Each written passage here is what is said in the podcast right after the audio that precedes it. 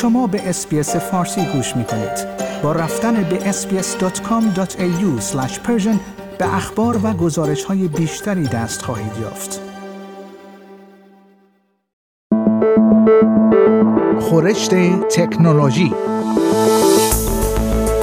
خورشت تکنولوژی یک پادکست هفتگی به زبان فارسی از رادیو اس‌بی‌اس فارسی است. پادکستی که در آن از گجت ها یا ابزار تکنولوژیکی جدید گرفته تا نوآوری های جدید در جهان فناوری و یا حتی ویدیوها و اخبار داغ در شبکه های اجتماعی می‌پردازیم.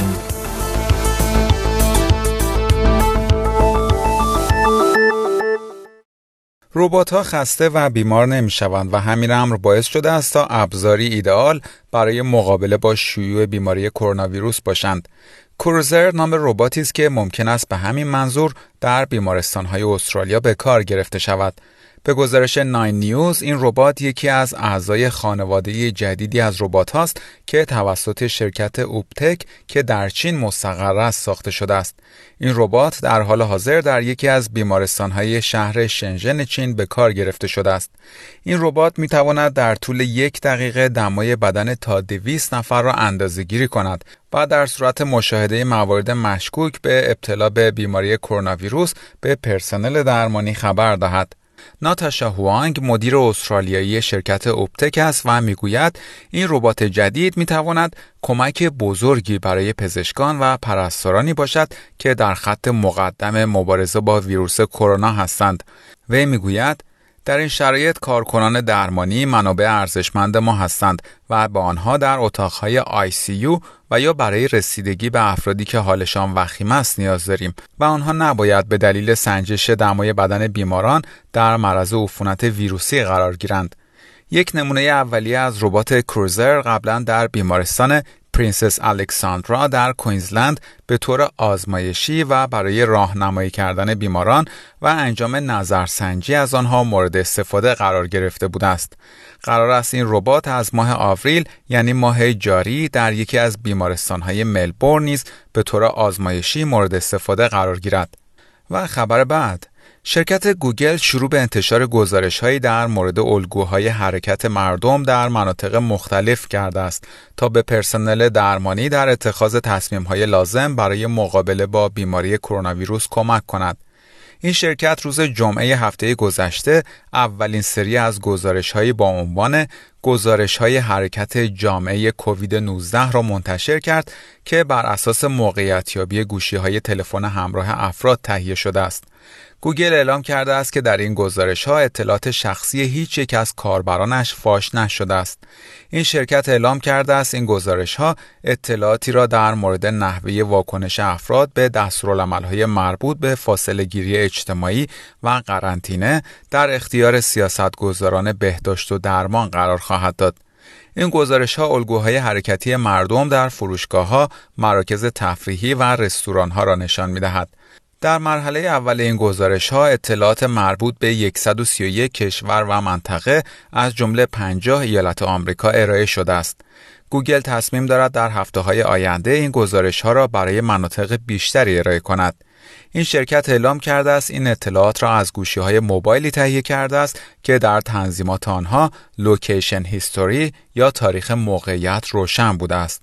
با توجه به اینکه هنوز دارو یا واکسنی برای بیماری کرونا ویروس وجود ندارد، مهمترین توصیه‌ای که برای مقابله با شیوع این بیماری مطرح می‌شود، رعایت توصیه‌های مربوط به فاصله‌گیری اجتماعی است. این اقدام گوگل یک روز پس از آن صورت گرفت که ورا جورووا یکی از مقامات ارشد دادگستری اتحادیه اروپا از این شرکت خواسته بود تا اطلاعات بیشتری در مورد کرونا ویروس در اختیار دانشمندان قرار دهد. و خبر بعد، یک بررسی جدید توسط شرکت KASPR که مرتبط با دانشگاه موناش است نشان می‌دهد در حالی که بیماری کرونا ویروس باعث شده است بسیاری از افراد از خانه کار کنند، بهترین شهر در استرالیا برای دسترسی داشتن به اینترنت در خانه شهر پرت است. به گزارش ABC این مطالعه به بررسی ترافیک اینترنت در شهرهای بزرگ استرالیا از فوریه تا 30 مارس امسال پرداخته است و مشخص کرد که تفاوت زیادی در سرعت اینترنت بین این شهرها وجود دارد. این بررسی نشان داد کانبرا و ملبورن بدترین وضعیت اینترنت را در کشور دارند و این تا حد زیادی به دلیل افزایش ناگهانی افرادی است که مجبور شدند در این شهرها از خانه‌های خود کار کنند. طبق نتایج این تحقیق، از زمان به اجرا گذاشته شدن دستورالعمل‌های مربوط به فاصله‌گیری اجتماعی و قرنطینه در کانبرا، ترافیک اینترنت در این شهر 6% افزایش یافته است و در ملبورن هم وضعیت تقریباً به همین شکل است. این بررسی نشان می‌دهد با وجود اینکه بحران کرونا ویروس باعث شده است تا روی شبکه اینترنت فشار وارد شود، ولی استرالیا در مقایسه با بسیاری دیگر از کشورهای جهان توانسته به خوبی این افزایش ترافیک را مدیریت کند. و خبر بعد، دولت استرالیا برای مقابله با شیوع بیماری کرونا ویروس یک اپ جدید با عنوان کرونا ویروس استرالیا طراحی کرده است که از طریق اپ استور شرکت اپل و همچنین گوگل پلی در دسترس کاربران قرار گرفته است. به گزارش ABC، اسکات موریسون نخست وزیر استرالیا اعلام کرده است این اپ جدیدترین و دقیقترین اطلاعات و توصیه ها در مورد بیماری کرونا ویروس را در اختیار استرالیایی ها قرار خواهد داد. وی اصرار داشت این اپ منبع قابل اعتماد برای دسترسی به اطلاعات در مورد این بیماری خواهد بود.